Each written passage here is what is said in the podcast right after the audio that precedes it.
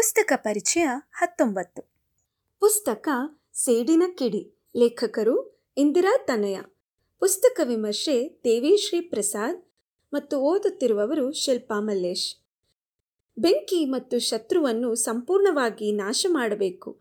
ಇಲ್ಲವಾದಲ್ಲಿ ಅದು ಮತ್ತೆ ತನ್ನ ಅತ್ಯಂತ ವಿಕೃತ ರೂಪವನ್ನು ತಾಳಿ ಬರುವುದರಲ್ಲಿ ಸಂದೇಹವೇ ಇಲ್ಲ. ಪೆಟ್ಟು ತಿಂದ ಹಾವು ತನ್ನ ಸೇಡನ್ನು ತೀರಿಸಿಕೊಳ್ಳುವವರೆಗೆ ಶಾಂತವಾಗುವುದಿಲ್ಲವಂತೆ. ಅದೇ ರೀತಿಯೇ ಸಭಾಪತಿಯಿಂದ ಮಾನ ಮತ್ತು ಶಕ್ತಿಯನ್ನು ಕಳೆದುಕೊಂಡ ಭದ್ರಯ್ಯನು ಸೇಡನ್ನು ತೀರಿಸಿಕೊಳ್ಳುವ ಸಲುವಾಗಿ ಕಾಯುತ್ತಾ ತನ್ನ ಬಲಹೀನತೆಯನ್ನು ತೊರೆದು ಬಲವನ್ನು ವೃದ್ಧಿಪಡಿಸಿಕೊಳ್ಳಲು ತಯಾರಿ ನಡೆಸುತ್ತಿದ್ದ.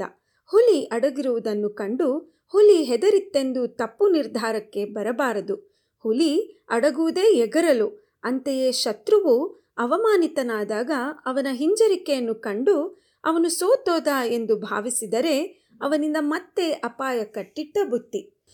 ಭದ್ರಯ್ಯನು ಸಭಾಪತಿಯಿಂದ ತನ್ನ ಶಕ್ತಿಯನ್ನು ಕಳೆದುಕೊಂಡಾಗ ಸಭಾಪತಿ ಅವರು ಅವನ ಮೇಲೆ ಮರುಕಗೊಂಡು ದಯೆಯಿಂದ ಬಿಟ್ಟು ಬಿಡುತ್ತಾರೆ ಅದೇ ಅವರು ಮಾಡಿದ ದೊಡ್ಡ ತಪ್ಪು. ಅವನು ಯಾರಿಂದಲೂ ನಾಶ ಮಾಡಲು ಸಾಧ್ಯವಾಗದಂತಹ ಶ್ರೀಚಕ್ರ ಶಕ್ತಿಯನ್ನು ಆರಾಧಿಸಿ ಆ ಶಕ್ತಿಯನ್ನು ಪಡೆದು ಸೇಡಿನ ಹಾವಾಗಿ ಹೆಡೆ ಎತ್ತಿ ಸಭಾಪತಿಯಲ್ಲಿಗೆ ಬರುತ್ತಾನೆ.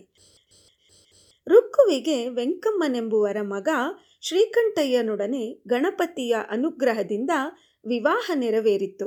ರುಕ್ಕುವು ಕಾಲಿಟ ಘಳಿಗೆ, ಸೌಭಾಗ್ಯ ದೇವತೆಯು ಬಾಗಿಲಿನಿಂದ ಒಳಹೊಕ್ಕು ವೆಂಕಟಮ್ಮನ ಕುಟುಂಬದ ದಾರಿದ್ರ್ಯವನ್ನು ದೂರ ಮಾಡಿದಳು ವೆಂಕಮ್ಮನಿಗೆ ಸೊಸೆಯ ದೆಸೆಯಿಂದ ಬಂದ ಅದೃಷ್ಟವನ್ನು ನೆನೆದು ಸಂತೋಷದ ಕಡಲಿನಲ್ಲಿ ತೇಲಾಡುತ್ತಿರುವ ಸಮಯದಲ್ಲೇ ಮೂರು ವರ್ಷವಾದರೂ ರುಕ್ಕುವಿಗೆ ಮಕ್ಕಳಾಗದ ಕೊರಗು ತಲೆಗೆ ತುಂಬಿತು ಆದರೂ ಗೃಹಲಕ್ಷ್ಮಿಯನ್ನು ನೋಯಿಸಬಾರದೆಂದು ವೆಂಕಮ್ಮನು ಒಳ್ಳೆಯತನವನ್ನು ತೋರ್ಪಡಿಸಿದಳು.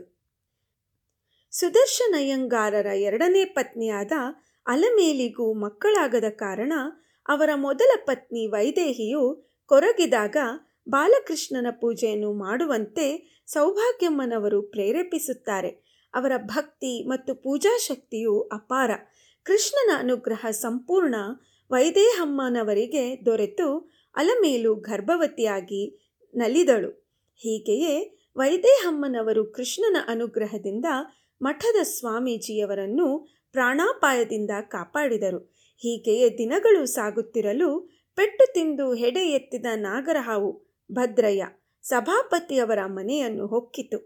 ವೈದೇಹಮ್ಮನವರ ಆಸೆಯಂತೆ ಕೃಷ್ಣನು ಅಲಮೇಲಿನ ಮುಖಾಂತರ ಅವರ ಮನೆಗೆ ಬಂದನೆ. ಭದ್ರಯ್ಯನ ಬಗ್ಗೆ ಅಲ್ಪ ಸ್ವಲ್ಪ ಸಂಶಯವಿದ್ದ ಸಭಾಪತಿಗಳು ತಾವು ಆತ್ಮಶಕ್ತಿಯ ಸಾಧನೆಯನ್ನು ಪಡೆದರೆ ರುಕ್ಕುವಿನ ಸ್ಥಿತಿ ಏನಾಯಿತು? ಇವರೆಲ್ಲರ ಕಷ್ಟವನ್ನು ಬಗೆಹರಿಸಿದರೆ ಯಾರಿಂದ?